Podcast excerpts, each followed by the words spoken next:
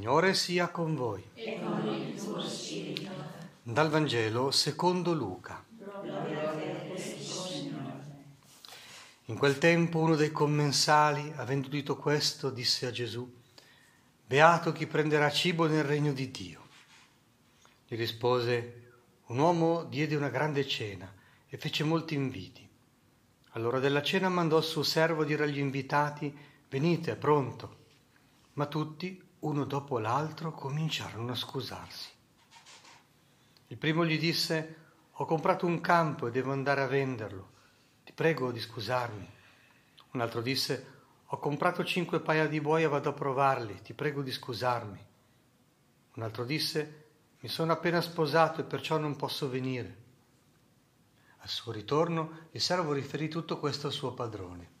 Allora il padrone di casa, dirato, disse al servo, esci subito per le piazze e per le vie della città e conduci qui i poveri, gli storpi, i ciechi, gli zoppi. Il servo disse, Signore, è stato fatto come è ordinato, ma c'è ancora posto. Il padrone allora disse al servo, esci per le strade, lungo le siepi, costringili a entrare, perché la mia casa si riempia. Perché io vi dico, nessuno di quelli che erano stati invitati gusterà la mia cena. Parola del Signore. Gloria a te, Cristo.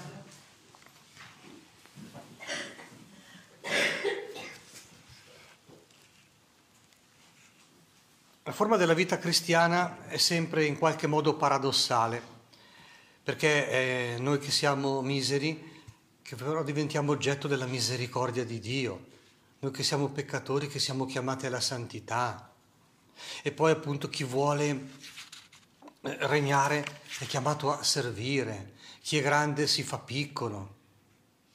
E la prova è che le cose stanno proprio così, cioè non sono lineari come le pensa il mondo dopo il peccato originale, ma sono paradossali.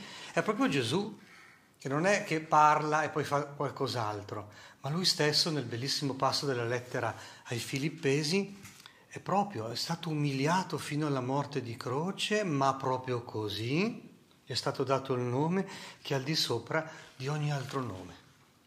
Ecco, in tanti modi, ma direi che c'è qualcosa sempre di sorprendente. E la sorpresa di oggi, dopo tanti inviti soprattutto all'umiltà, è, è che quest'uomo qui, dopo aver sentito Gesù, è proprio attratto da Gesù, sente che c'è qualcosa di grande, tanto che gli dice, ma veramente, ma beato chi prenderà cibo nel regno di Dio. Ma Gesù gli rispose e racconta la parabola degli invitati a nozze. Fin da subito, diciamo, ecco, l'invito di Gesù è un invito pratico. Guardate che non è un problema teorico. Guardate che è un problema di vigilanza pratica. Guardate che è eh, non sapere che c'è un invito a nozze, ma lasciarsi invitare e andarci proprio. E non chi dice Signore, Signore, ma chi fa la volontà del Padre mio, hm? chi unisce preghiera e carità. L'insistenza un po' di tutti i documenti anche del Papa in questi tempi. Se no in qualche modo rimaniamo squilibrati. Ma avvicinandoci proprio al tenore di questa pagina, eh, veramente si vede il desiderio di Dio che si confronta col nostro desiderio di bene. Hm?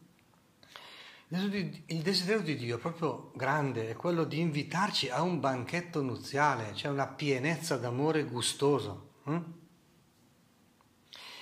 E, e questo desiderio lo si vede proprio anche nel fare molti inviti e poi dire agli invitati venite, tutto è pronto.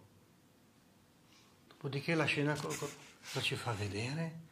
Che tutti gli invitati uno ad uno rifiutano l'invito perché pensano di avere qualcosa di meglio. Capite? Neanche un banchetto a nozze risulta convincente rispetto a un campo, a, un, a cinque paia di buoi. Uno potrebbe dire all'essersi sposato. Ma un matrimonio sta in piedi se c'è Dio in mezzo, se c'è Gesù. È Gesù lo sposo. È la Chiesa la sposa. Se due provano ad amarsi per conto proprio non ci riusciranno. Lo spettacolo della società di oggi ce lo fa vedere impietosamente. Cioè rifiutare il banchetto a nozze di Dio ci attira dentro tante di quelle sciagure, cioè ci fa uscire nostra, dal nostro destino. Il nostro destino è un destino ma molto bello, ma molto molto bello. Rifiutare è veramente un suicidio organizzato, rifiutare quel banchetto a nozze. Ora la cosa ancora più sorprendente è che Dio non si lascia mortificare, ci rimane malissimo. Hm?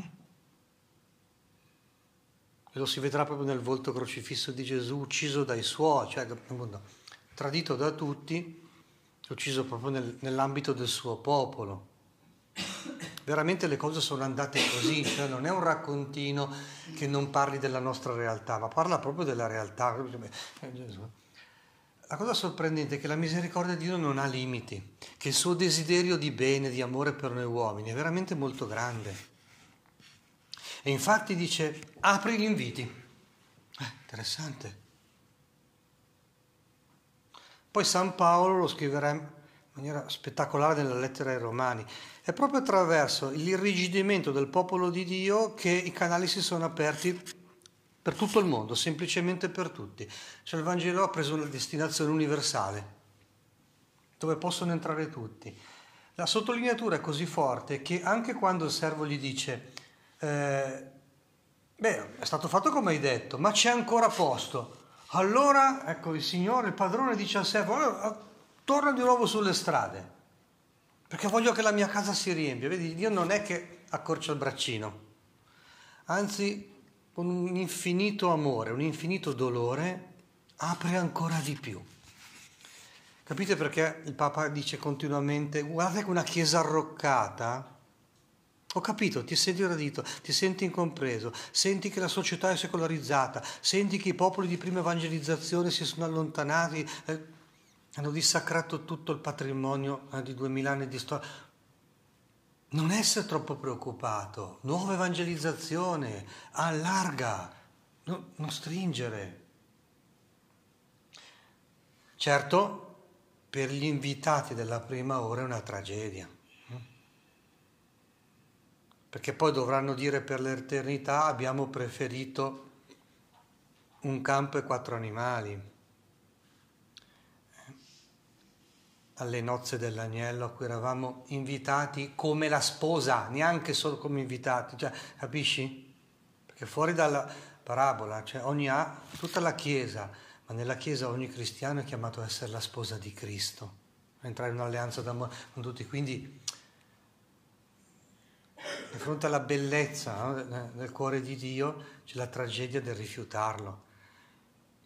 E allora lasciamo che il Signore ci inviti. Interessante che la Chiesa mette quel versetto lì per preparare il Vangelo. Venite a me, voi tutti che siete stanchi e oppressi, appunto pure sviati, presi dai beni di questo mondo, eh?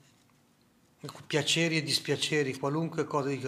Non vi succeda che piaceri e dispiaceri occupazioni e preoccupazioni, come sono solito dire, eh, vi allontanino da quell'invito d'amore. Gesù, eh? venite, è pronto, venite a me anche se siete presi da molte cose, io vi darò ristoro. Signore, facci comprendere che sei tu la nostra gioia, che sei tu la nostra pace, che nel fare la tua volontà è la nostra pace.